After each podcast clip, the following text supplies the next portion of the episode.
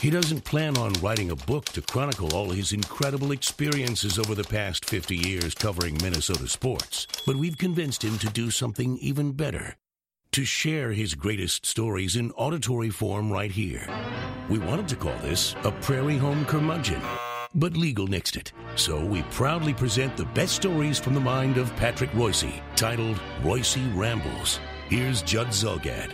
All right, folks, welcome to an edition, a new edition, Patrick. We're back. Reusse Rambles. Yeah, it's been a while. I kind of uh, was hiding out for a couple of months, but uh, we're back now, and uh, lots of stuff to talk about. Man, you can't beat March, and then April ain't bad either. It's not bad at all. No, uh, yesterday, uh, we're taping this on uh, Monday, the, uh, what is it, 10th? 10th, right? Monday Hold on 10th. a second. I can tell you. Monday the Yes, 10th. Mon- you're correct. Monday the 10th. And uh, yesterday, Sunday, boy, was I a, a lazy lout over the weekend between watching ball games and watching uh, the Masters. It was uh, not not much going on. That's as much TV sports as I've watched in years, probably. So, do you is the Masters something uh, because you did cover it for so long? Do you miss covering it, or is there such an, an element, something to be said for being able to actually be at home and watch the TV coverage, which of course shows you most things going yes, on, yes, and, on. and and frankly, as as a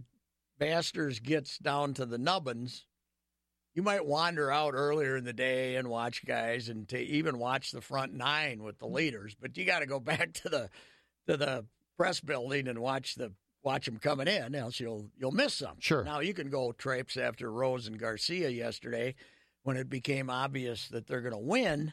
One of those guys is going to win but you're not going to see anything. You don't get inside the ropes at the Masters, so you can find little areas where you can see and you can get the crowd reaction. But my theory was you could get all the ambience you needed in the first nine holes and Sure. then and go back and watch it.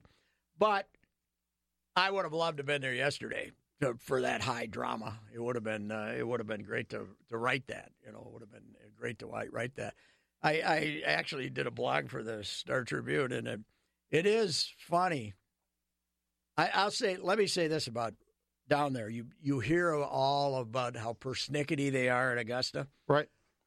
and they you certainly see it with the CBS telecast and the reverence, which does drive you a little crazy. The music and all that, uh, you know, from watching on TV. But they treat you great down there. As far as there's no, I mean, you could write a column vilifying uh, the Augusta for not having women members or something. You could you could basically write whatever you want to, and even in this internet age, they aren't. There's nobody going to come and confront you about it or anything. They treat you, they treat you great down there, and they don't they don't expect the same reverence from the print media and the online media as they get from CBS. I was going to. But I was going it- to say, I think yeah. it's a lot like FSN here. Is you're our partners, right? Yes. CBS is their partners, and of course, I also think that sells to the public, doesn't it? This Oh yeah. this this whole reverence Well, that they attach to The- the, Augusta. the one thing that they've got going for them, which is just pure genius, and, and it works, is commercial spots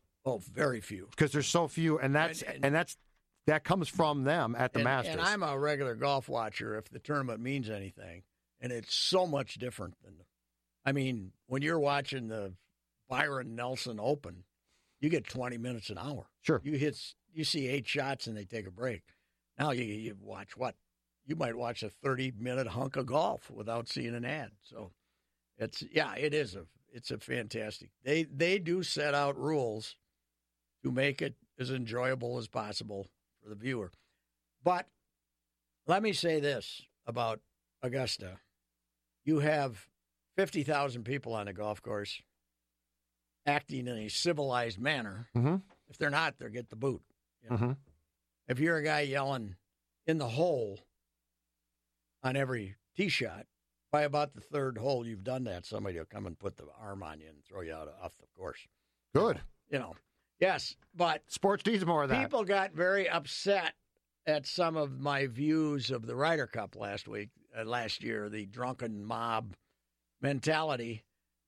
But every sports has its own ethic, and you get to see the ethic of golf at its best at Augusta, and we saw it at its worst at Hazeltine. You should not have 15,000. I don't care if you're trying to get the patriotic crap going or not.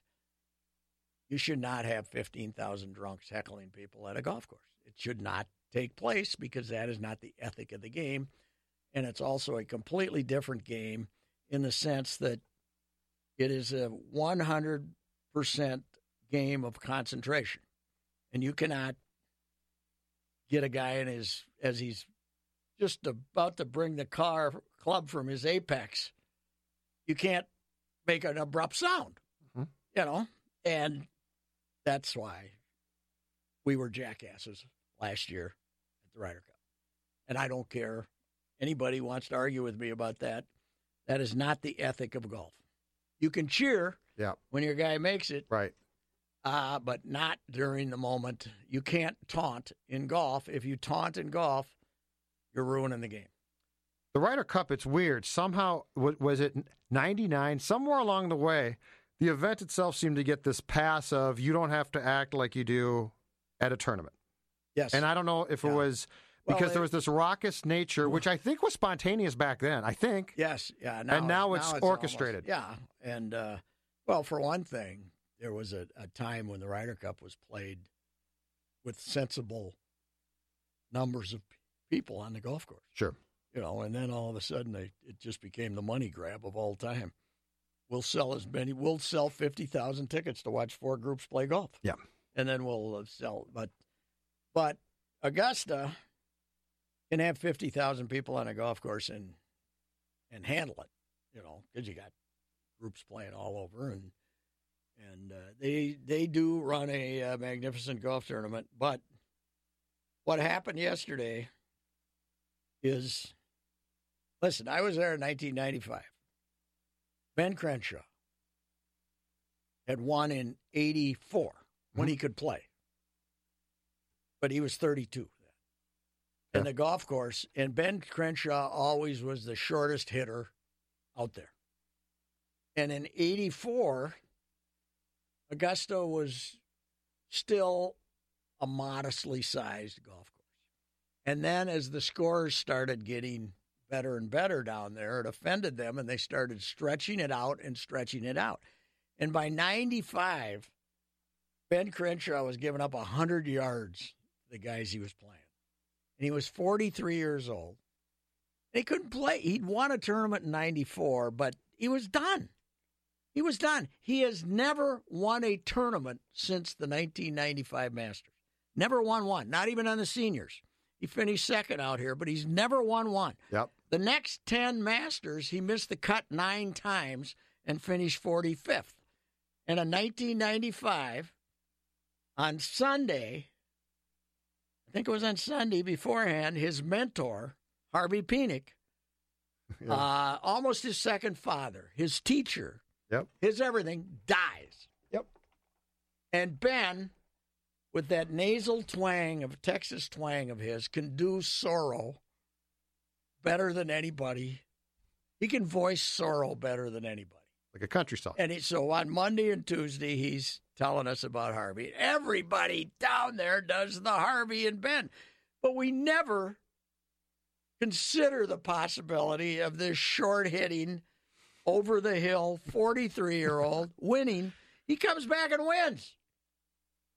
You can't tell me there isn't a mysticism in that. About the place. And now yesterday, yep, Sergio, who can't do anything down the stretch of golf tournaments because he can't putt. And there's no golf course in the world with those greens, those elephant mound greens, where you have to be able to putt more than Augusta. And he's in the woods on 13. He's got no shot to make par. He's going to make bogey or double bogey. Justin Rose is going to make four. He's going to be five strokes behind. And there was no greater escape artist than Seve. Seve was the greatest escape artist of all time. He famously, in 1979, won the British Open from the parking lot. He hit a ball in the parking lot and it wasn't out of bounds, and he played it out of the parking lot.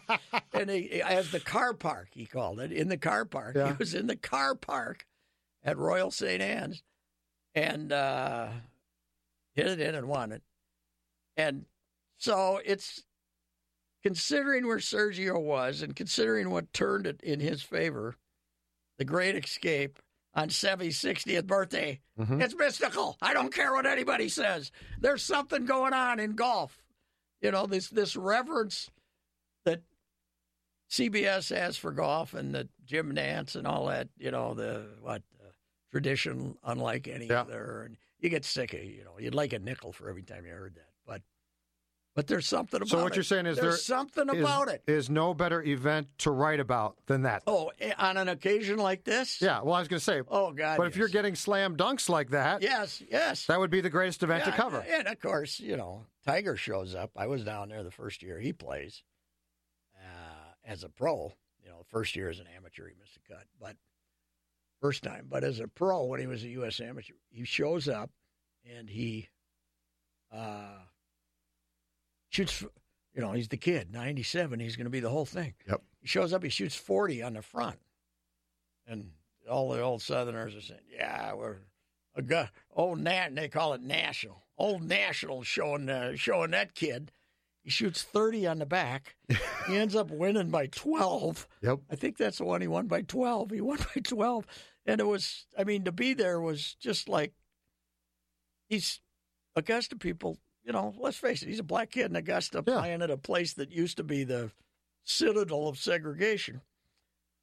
They didn't know what to think. Now they didn't treat him unkindly, but there was not the madness for Tiger that came later hmm you know, and the and the acceptance of in '97 when he started burying everybody. He had a little some some of those old because I think the audience back then was more southern than it is now because everybody scalps their tickets and you know, they, you know Right. everybody moves their tickets, and and there was some of that in '97, but you could there was a lot of uh, you know uh, what was uh, what what he what he just buried everybody. But to have been there at that it was phenomenal too. You know, there's some boring ones too. You go down there and it rains. If it's wet beforehand Yeah. and it gets all muddy behind the ropes, and you, it's it's uh, you know it can be a boring golf tournament too because usually the winner comes out of the last group and did again, and and there's there's been a lot of runaways down there. But when it's good, it's great. Well, when it's good, yeah. When it's, I mean, when this, this thing's, I mean, the odd, you know how ESPN likes to do the odds. Yeah, You know they the- have yeah, the The, projection. the uh, like last night, the Atlanta Hawks had a zero point two percent chance to win when they were yes. 26 points down in the fourth quarter to the Cavaliers, but they won. But I wonder what the ESPN, when he was in the woods, two down on 13, he might have had a 12% chance to win, you know? Well, and I believe you Yeah. tweeted at that point that it was Yeah. another great choke. Yeah, well, I said, uh, I said on Seve's birthday, Sergio Garcia's turned into Greg Norman. Which is also another great fold at the Masters. Oh, that that was one that that I I saw that one. That was that was. You covered that one, yeah. Yeah, that remember was the damnedest thing of all time. He's going along. He's just fine. All of a sudden, I was standing behind him down there in nine. Him and Norman. I think he's still like three ahead. He was six, six when the day started. Six ahead, lost by, lost by five, I think. But on number nine, which is a panoramic hole, but it's slanted like crazy, and you got to get it far enough up there, or else it's going to come back. Yep. And I remember he hits a shot and it looks good, and he thinks it looks good, and it doesn't get far enough up, and it comes rolling back down the hill towards him. You know, I mean, not all the way down, but it comes Right. rolling back down, and you could almost see from behind, see him saying, "Uh oh," Yeah. you know, and and by the Which for by the- Garcia could, could have been the same thing. oh sure, He easily could have gone the same. oh well, I'm hit a- bleeped. He uh, on eight, he should have made four, and he ended up he should have made four, and Rose should have made five, and he ended up making five, and Rose made four. So then he would have went three ahead or four ahead, and and that's where it started for him. And then on ten, he hit one of the worst shots of all time. On eleven, he hit a horrible shot, and you know, it looked like he was absolutely. And then he hits it in the woods on 13. It looks like he's going outhouse. And I say Seve's ghost came down in through the trees and said, Psst, make a par here and you'll still win or something. I don't know. But it is, it, it does drive you a little crazy with all the reverence about it, but it's, uh, but it, it can be great. I mean, I also had a chance to cover Lehman down there when he was a leader going into Sunday. I went and listened to him preach on uh, he did, a little Baptist, uh, kind of a fundamentalist church down there, and he, he went and talked. It, it was him and Olazabal in the final group. Sure. And I went and listened to him speak at nine o'clock in the morning, and you know, give a speech about his closeness with Christ and the whole thing on Easter Sunday morning. Hmm. It might have been Palm Sunday, but it could have been Easter Sunday morning. I don't I don't know which one, but I, you know, I got the golf course that day, convinced he was going to win, and he got beat. So, but it's it's uh, it's it's always been fun to write about. Golf's fun to write about it, but they're really long days. I was going to say that would be the one thing that strikes me is you're you you're starting and you've you've been there for not three hours. Well, yesterday, I mean, Sue Ann was covering it for the Star Tribune, and I don't know when you you don't start hacking until what what the hell time they finally finish? Seven thirty here, right? Yeah, Yeah, eight thirty. They Yeah. don't have much time before darkness down there. and it's not really like a baseball game where I mean I'm sure you, you can write a little bit beforehand, but you can't get a nice story going and then top her off. No, you got to know who won. Yeah. Usually, Well, on and the then- last day, you got to know who won. Right. For sure. Right, and and then I and then more more than most sports, it's you know when the guy comes in to talk about his victory, if he tells some You great got to yaw- wait for that. yeah, sure. you know, I mean, in baseball, if a guy hits a home run, he gives you a quote. You plug the quote into your story. And here's the trouble: to get the winner at at Augusta, first you got to go to the cabin. Yep. Then he's got to go out to the big ceremony on the 18th, right behind the 18th tee there on the putting green. It's an hour at least before you're you get him. But you got to wait because he might come in and tell you, start crying Yeah. about Seve or tell you some great story about Jose Maria. I lost my ball or something. You know, you, you got to wait. yes, And it's, yeah, it's, uh, well, I think when I first started, 82 was my first one. I think back then they might have teed off the leaders like at 1.30. Now they tee them off at 3 o'clock in the afternoon. Mhm. I think when CBS started paying more and more money, they the CBS They comes on at like one prime. o'clock central, I think, but and then they they, team off to go into at two central. You know, Yeah, of course they do. They want it to end at seven Yeah, uh, Eastern. That was the- perfect but- last night. But it doesn't end then anymore because it takes these guys. That used to be based on the premise that it took two guys three hours and fifty minutes to play around a golf. But they, goodness sakes, those guys yesterday had to be four forty, hmm didn't they? Oh yeah, four, four and a half hours to play 18, and Yes. then they had to play the playoffs. But it's, uh, it's, it's, I say the reason I've always enjoyed writing golf, whether it was there or somewhere else, is you got two characters. You got two main characters. You got the players and you got the golf course.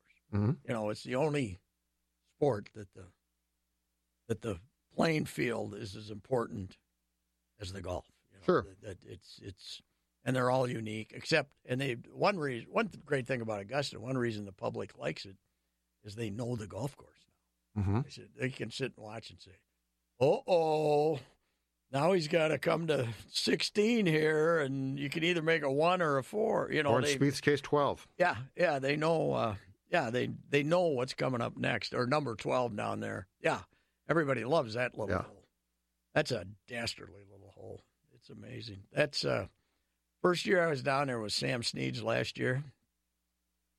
And uh, Sam, as you can imagine, was very popular with the patrons because they were in 82, they were all rednecks, you know. They hadn't started scalping their tickets yet. They loved Sam. Yep. And I was watching Sam play a practice round on Saturday, on Wednesday. And he hit one in the. Uh, hit one in the water on the practice round, and he's got all these old 70 year old matrons behind there who think he's the greatest guy, and he lets out the the uh, ace of all profan all two word profanities right then on the and the you're standing like eight feet behind him on that tee box because it's right there, and he's uh, it was uh, it was great. And then Sam uh, what did he do? He uh, the first day it was a rainy, miserable, windy day, and he finished playing and he waved goodbye, and he didn't come back and play on Friday. But he on the 18th, no, but we didn't know for sure that he was done. Yeah. Everybody thought it would be his last one, but he wasn't. But he waved goodbye to the he, on the 18th green. He kind of made a wave goodbye gesture, and then he didn't play the next day. So they nobody does nostalgia and that stuff. man. I mean, this Arnie stuff today uh, over the weekend. Oh, it's completely over the top, but yes, but but they love it, right? well, and that's where it all Arnie's army started. That's where it started. Hmm. That's that's what made him. He won it in what 58, 60, 62, 64. I think he won four of them. What was uh? So when the, maybe three. the first year that that you went, what was that like? I mean, golf has changed so much now, and it's corporate now, like most things. What was that like? It was deep south then. It was the first year that they didn't use the black guys from the caddy shack. It was the first year that they let them bring their own uh, player uh, caddies. I think '82 was the first year. So they had made so them. that was a big story down there that year. Oh. That they didn't use the that they were allowing the you know, and there were some traditionalists who were a little upset about it. But it was really, I think the wow, I think the uh, eighty-two is I think the chairman, the chairman, as we always call him, the chairman, I think was Hord Hardin then, and he was followed by Hootie Johnson. I remember who I remember Hootie. Horde Ja- and Hord Hardin was more of a redneck than Hootie, and then Billy Payne. They get the guy from the Atlanta. You know, he ran the Atlanta Yeah. Olympics, and he's a he's a little more of the new. He still comes off as Deep South, but he's much more the New South. And in '82, it was like, wow. You know? So was it amusing? Was it eye opening? I mean, what's especially being from up Yeah, here, where in '82 things were probably a little bit more progressive. Oh yeah, a lot more progressive. It was, you know, you could sense the. Well, there were no black members. There were no, obviously no female members, and they all the guys in the green jackets were.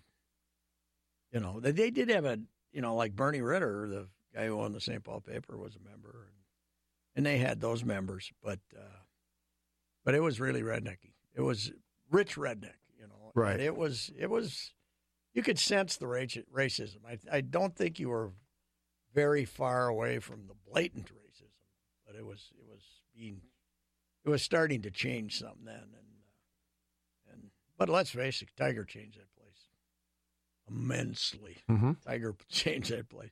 This kid coming in and and uh, as I said, that first year it was like, oh, what's what's going on here? Yeah, and they were probably d- delighted when he was struggling, and then Yes, ticked yeah. off when he did well, right? Yes, but it, it's it's uh, it's a great deal. But you know what? Everybody says, ah, it's by far the greatest tournament. Blah blah blah. I I I'm just as much a fan of the U.S. Open.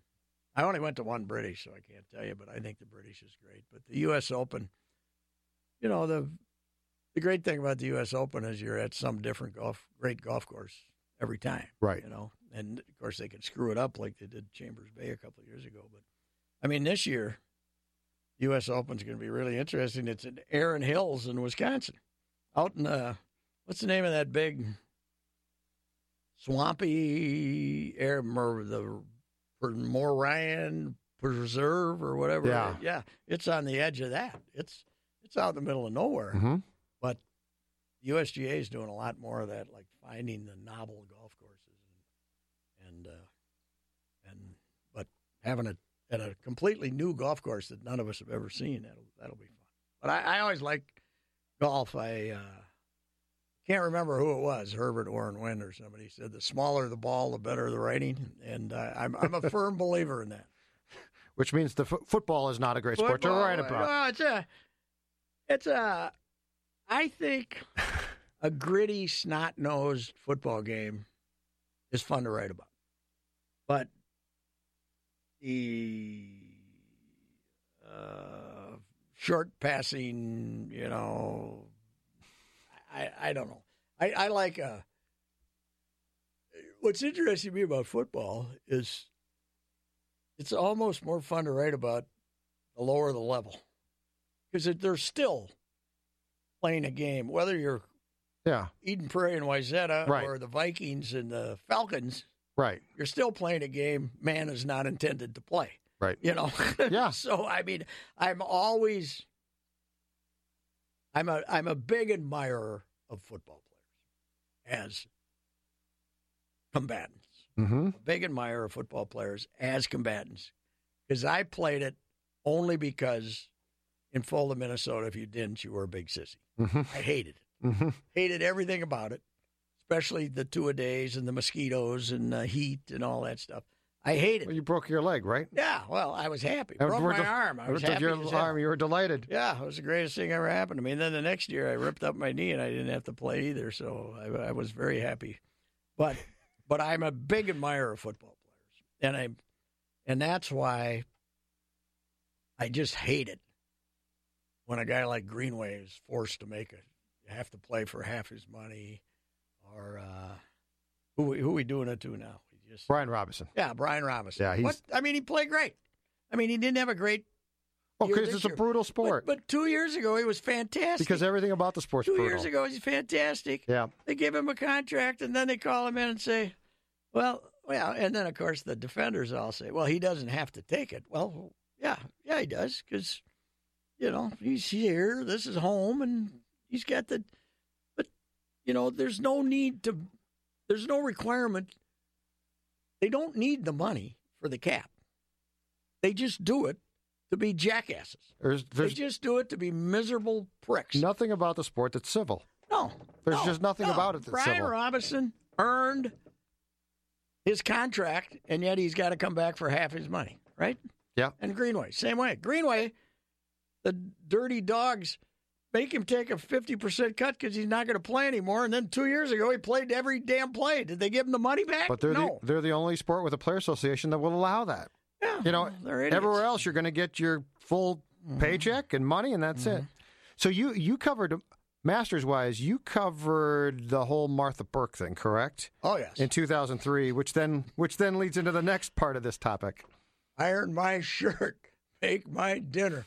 The guy, the, the young guy was out there, some uh, a Georgia hillbilly, and they had the protest going, and they put him on a they put him in a wet field down the street. For the protest. Yeah, there was about two hundred gals there, and there were more reporters watching it than than showed up. But there was a guy up front that had a placard that was standing in front as they were speaking, saying, "Iron my shirt, make my dinner." it was it was unbelievable. Yeah, Martha. But hey, Martha got a member, so. Yeah. But no, it ultimately she- worked. Ultimately, got a couple of. So did, did you spend much time? I mean, did you go out there for part of a day, or how, how'd you cover I just wandered down the street watching. I didn't get. I figured that the Washington Post Yeah. Would do a lot better job on it than me. I covered the tournament. What the you know? I'm not.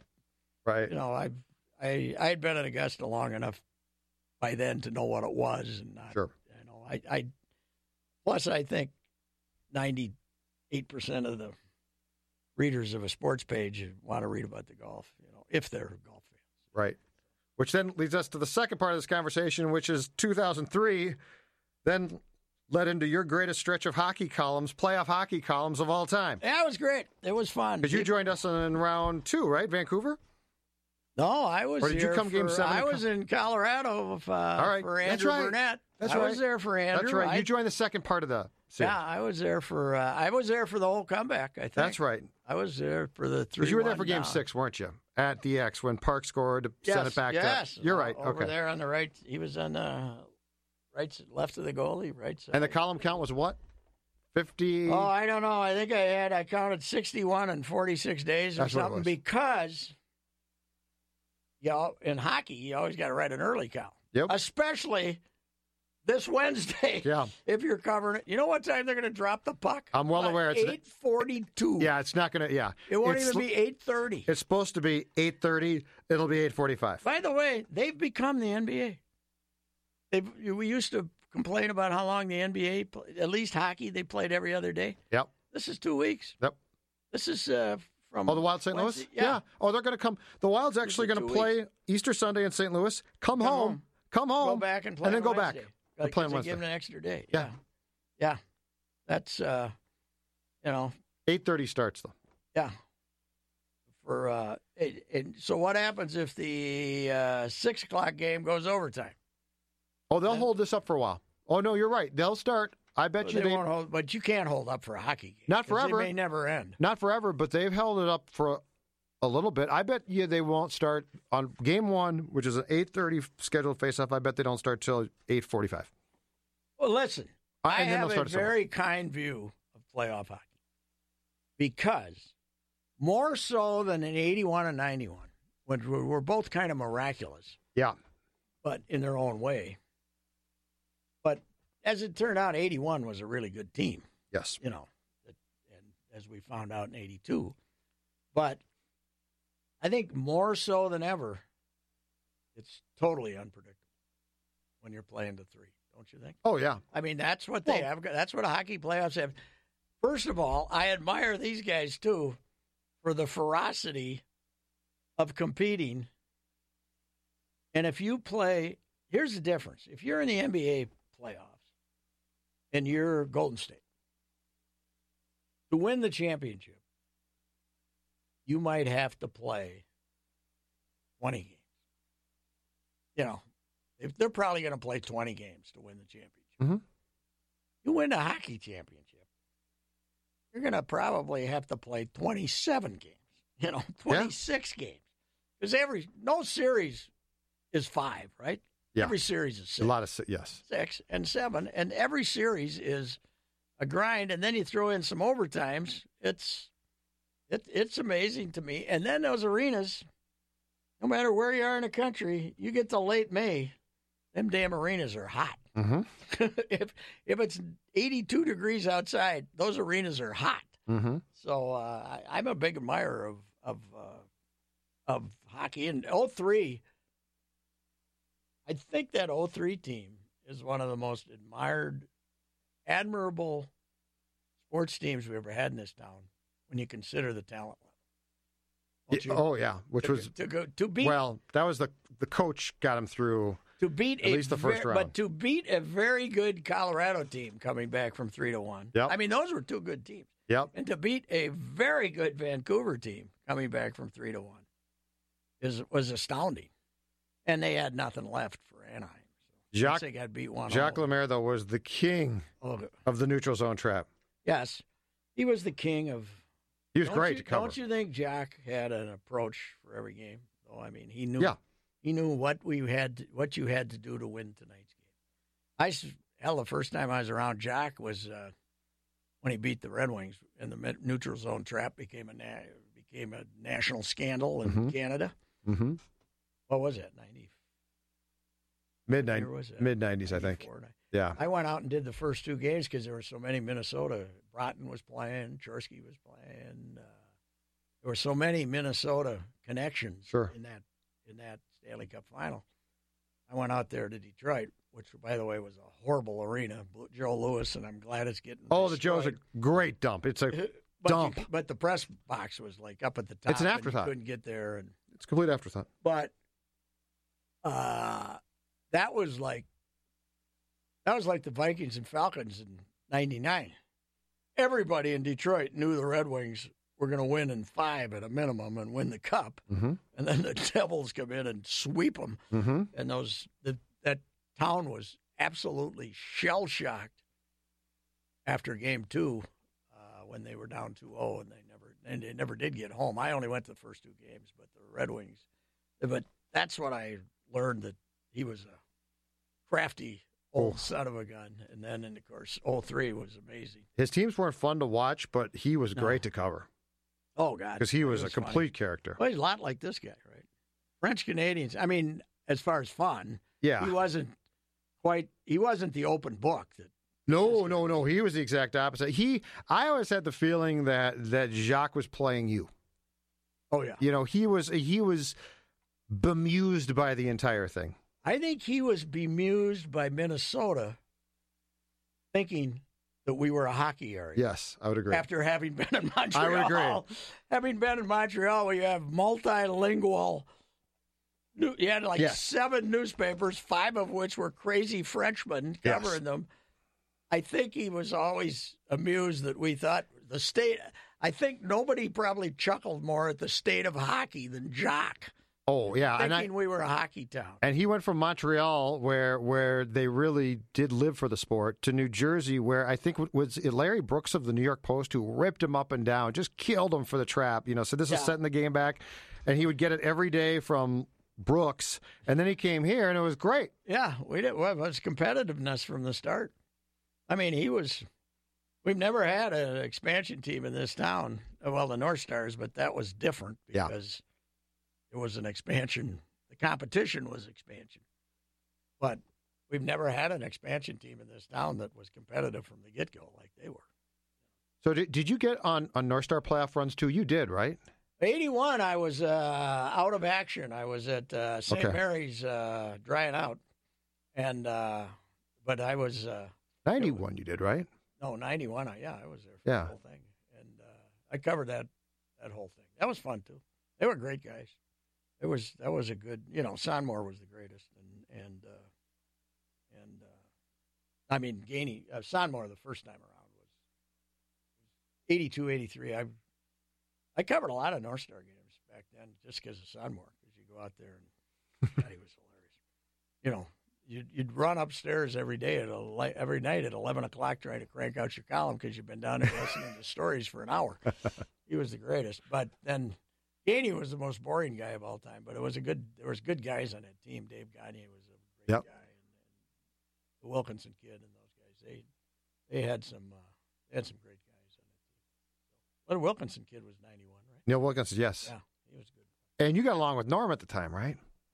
Well, This was- no, or was see, this right when you ripped him? We had gotten along extremely well all year. He called me, me, all of Minnesota, Mister Hockey. I told you you replaced John Gilbert as Mr. Hockey. like you won't listen November.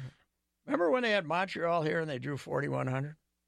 Uh, you've in told me this. I don't. I don't remember it. now. Sometime you're gonna have to look it up. It was the, the attendance was in the four thousands. A Wednesday night against Montreal, and my phone rings at eight fifteen. My home phone, you know, free cell phone, and I answer it and will you hold for Norm Green? You know his secretary had he was in there chasing her around probably, but but anyway he he finally In retrospect, yeah, you're probably right. Had him, uh, he called me, and honest to God, he was almost weepy. Because he had, what are we going to do? We got four, 45 Montreal for Montreal. I said, Norm, I don't know. I said, you're, I think you're talking to the wrong guy. I'm not. I said, I feel sorry for you. Yeah, Norm and I were great. And then before he, uh, uh, before game three here, remember he pay per view. Oh yeah. Yeah, the Stanley Cup Finals. He'd pay per viewed the uh, like the first three rounds, right? Yep. The home games, but the fact that he was doing it in the Stanley Cup Finals just drove me nuts. And I wrote a column disemboweling him on that on the morning of the game three, and uh, that's when Dark did the famous show on "Do we need a negative sports like Pat Reusse?" But but and then he he, he was that cool. Then he was not happy with me because that was the first time anybody ever called him Norm Greed. Okay. Now, two years later, that became his nickname locally. But but what's, the funny thing is, God, this is the Twins are trying to sell ninety nine. We're trying to sell ninety nine dollar tickets for the first two months of the season. Put it on your phone. Get in for ninety nine. Yep. Sold like five six hundred. Yep. Norm was gouging you as bad as he possibly could. Pay per view if you don't have a ticket. And we were going, Norm, Norm, Norm. We always complain about money, but money is not a factor in sports interest. No, Would, would you agree? I would definitely agree. Yeah. Because, I mean, Norm was Oh, gouging no. you, and we love Norm. Yep. The Twins are trying to give it away, and we don't care because Right. uh, the perception is they're going to stink. So, Look at Ziggy. yeah, yeah, Ziggy. Ziggy does just fine. Ziggy, Ziggy just took us for a billion, and we love we Ziggy. love Ziggy. No, it's sports. he have, spends. He spends. Well, he's got a salary cap league. He's got no choice. He has to spend. Well, you can't. You can't convince people that he's. You can't convince people that he's greedy and the Pohlads are cheap and are not cheap. Yep. You can't convince them. You know. even though the Pohlads spent what 170 million dollars in pitching two years ago, Mhm. something like that. You can't convince. It it turned out Irv's the only one who can pitch, but Right. uh, but But that's all based on our perceptions or how we want to yes, feel. Yeah, that's how we want to feel. And, uh, but it is uh, it is interesting. But yeah, the hockey, I I really think that they they got to run in them, even even with the goalie being shaky and Oh, with this uh, this this this year's team? because I think St. Louis. I think they're now. I don't know how long this will be running, but I think St. Louis is uh, easier first round opponent than Nashville would have been. Yeah. and they get by them. The Blackhawks are they're good, but they're not what they were. Well, that's what I was saying. Is if they're if they're ever going to make a run, this is the year to do it. Now we got the crazy Coller, our guy Matthew Coller. Yeah. Much as he knows about football, he's Mister Hockey. He was trying to explain to me that the Wild have to know they have to win right now because they know that Connor McDavid and Edmonton are going to Edmonton's dominate. coming. One player. It's not one player is not Gretzky didn't nominate dominate because he was Gretzky. He dominated because he was fantastic. But he also had five or six great ones with him. hmm You know, and now McDavid might have these number That's what I was going to say. Is it's if they can get the be, guys around but it's him. not you but it's not just one guy, You're not saying we can't win because they have Connor McDavid. right? But the Wild. I'll say this: this is the Wild's best opportunity Oh, yeah. because they've got a good team, and there's nobody who's unbeatable. I mean, you don't look at the Blackhawks now and well, say you can't get you by look at the Pacific Division and you got to think you're better than everybody, don't you? Yeah, the Ducks could be tough, but but you're as good. I mean, there, there's nobody there's nobody you look at in the Western Conference and say you can't beat them, Yep. right? Yep. Which is and there's been some years where you look at the Blackhawks and say you're not beating them, mm-hmm. which is why Yeah. your goaltender has to play well, and that's what you've always said. It always comes down to goaltending. Well, yeah, everybody says that, but I mean that's the tiebreaker, obviously. Yeah. that's what I always say about hockey. The tiebreaker's goalie. Basketball, shooting, basketball, it's shooting, and football, it's turnovers, and baseball, it's. Yes, That's the uh, that's the thing. But yeah, it's uh, it is uh, funny though. The big changes when the North Stars when when there were sixteen out of twenty one making it, nobody got worked up until at least the second round, right? right. I mean, you might fill it, but there was. I mean, we the newspapers. Wasn't like this. The newspapers, the websites, the radio stations will cover this, the first round, like it's like we used to cover the finals or the Yes, Western Conference Finals or something. We we dive right in feet first and think this. there's there's multiple stories you- about the series in the Star Tribune today on Monday, and they don't play till to- Wednesday. You used to have to accomplish something yes, in the playoffs before we got worked up. yes. Now we get worked up from the get go. And that's why you goofballs who keep whining about the North Stars nickname, you being guilty, I'm very this guilty. team has such a stronger following than the North Stars ever had. It's unbelievable. You got people. They haven't had an empty seat since Suter and Parise signed, for God's But sake. But you have to admit the Wild name is one of the stupidest things It you've ever is, heard. but it works. It was marketing genius. Your column on Sunday, this is what I love. So the Wild's going to get a new home jersey next Yes. season that's going to be slightly different than their current green one.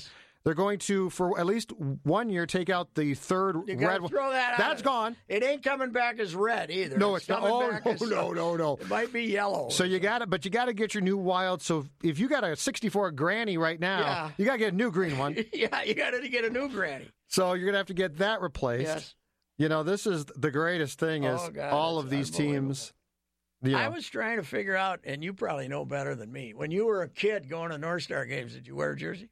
Yes, Oh, you did. I did when- get so one. How far back then? but I don't remember It probably wasn't a replica hundred dollar. Oh, it was like seventy-five bucks at oh, the time. was that much? Yeah, yeah, and I got pl- put on the be a lot back and then got Malash.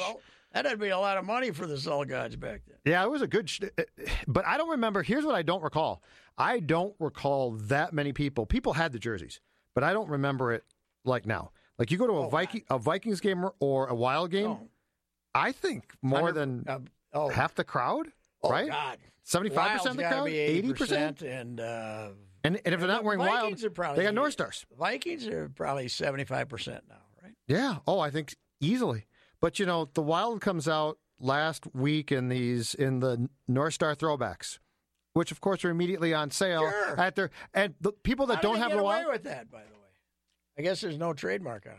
I don't think there's a trademark. I think. Wouldn't Dallas have the trademark? Well, no, uh, the league has it. The league Okay. owns it, and they and Dallas evidently doesn't want them to use it too much. Mhm. But the league is in charge, so I think the league makes the final call. It, I'll say the one thing it is is I always like thinking, boy, they're playing St. Louis again. Those were some great series in the early years, and I got to pause for a minute and say, well, wait a minute. Got nothing to do with this team. No. you know, it's got nothing to do with the Wild. But I'm thinking of Barclay. Uh, Oh, Barclay Plager, Plager, yeah. Plager, Bob and Bar- Barclay. those guys, and we hated them. And th- those were our first, you know, that was probably my first awareness of hockey was the series with the Blues, you Yep. know. And uh, uh, as far as observing it, watching it on television, yet then you think, well, okay, but those people out in Woodbury don't know this, you know. Well, and they don't. They and don't even know the North Stars existed. Half of them. as much fun as it is to play the Hawks now, for instance, Mm-hmm. those games are so fast and so clean. I mean, you think back to Oh, sure. when you say playing Chicago is, is going to be great because you watch the North Star series. You watched them beat the you know what out of each other for three periods. Mm-hmm. Now they skate and, they, and it's fun to watch, but it's not. It's not the same. No, you know, it's no. not this whole we hate you. They don't really hate, hate each other at all. No, you you uh, you need you need a guy like Bertuzzi to Yes. insult you and then take a cheap shot or something. I don't. There's is there anybody on those blue on the Blues we don't like except Yo? no, no. I mean, there, there's the big uh, Reaves kid, big forward, but he's Well, you know is he a he's like Chris, but he's like Chris Stewart. He's gonna, he- yeah, he's gonna get out there and check some guys, and it's you're gonna not care. You need a you, you almost need the guy to be really good or a big time agitator. But- Matt Cooke was a great agitator. The, the the Blackhawks rivalry, if they play again, is resentment that they keep beating you. So that's that's a strong motivation. That you know, I mean, obviously the Packers part of that's geography, but the other part of the reason it's more intense Sure. is the last ten years is they keep beating you. So that's you know that you, you hate being their B words for the yes, for the for want of a better word, and and we we hate being the Blackhawks B words. yes, Just like Gopher football fans hate being the Badgers B words. which has only been since what well, ninety three or something. The difference is though, Chicago until you beat that team, they don't care about you no. like the Yankees were. Well, With the Twins, they didn't the give a damn about them. We've only been in the same division now for what three, four years. Yeah. That was a stroke of genius, by the way. I do think going to the big divisions. Oh yes, it's much smarter. I don't like the fact that they they should play the playoffs one through eight in each conference. I think this silliness to stay in the in the uh, division, but uh, it was genius. I I would like to love to see baseball get if they could ever expand, Mhm. go to two, uh, you know, to go to bigger divisions, Just divisions have to have or like conferences Bigger almost. Conferences, yeah. Well, at least have you know, five. Five ain't enough. Right. Two eights. Right. You know, Yeah, you're two right. eights and two wild cards, and let's go. Yeah. We don't need the. But uh, they've done some things smart, and they've done some things stupid. Hockey, more stupid than smart. a lot more stupid than smart. Are you? Where are you? You're you're ha- happy they're not going to the Olympics, though, right? Yeah, I wouldn't. I would not go if you're not. If you're going to have to face off at 7 a.m. or something, Sure. I'm not going. Yeah. If it's in but the Canada or funny the thing states, is now they want to go to China because they think they can sell jerseys yeah, in China in four years after that. yes, yeah. But here's the problem: they've ticked the players off, and I believe the uh, labor agreement's up in like two two years, and these guys don't have the ability to stop, you know, a stoppage from happening. They're not smart enough. Bettman's What, not smart got enough an out. Uh, Yes, in like two years. Got an out. in like two years. But the problem is, you know, baseball and basketball have commissioners now where they're pretty smart, so they're they avoid these problems. Bettman. Yeah. can't do that. Yeah, That that could be Manfred. By the way, one last prediction. We got to go. Yeah, After seeing the intentional walk, which and I've I now see it and say, I'm okay. I'm okay with it. Yeah. We're going to have a guy on second base within three years in the twelfth inning. So 12th inning. The Twelfth inning. Are you going to be okay with this, or are you just saying you're? It's I going don't happen? think I am. Yeah, shouldn't but, be. But maybe, maybe I will be. I don't know. Who goes to second base? The guy who batted last. I have no idea if there's. Uh, It's going to happen. WBC had it right. Yes. So who, who did they send out there? first and second. They, they Well, put I- if we're going to go with second, let- hell, let's go first you know and second. I think I think they should put a guy at second, but make him be the fattest guy you got on your team. That would be, you know, have have the out of shape guy at second base. have the biggest. Yeah, have the biggest guy. So what twin would go to second base now?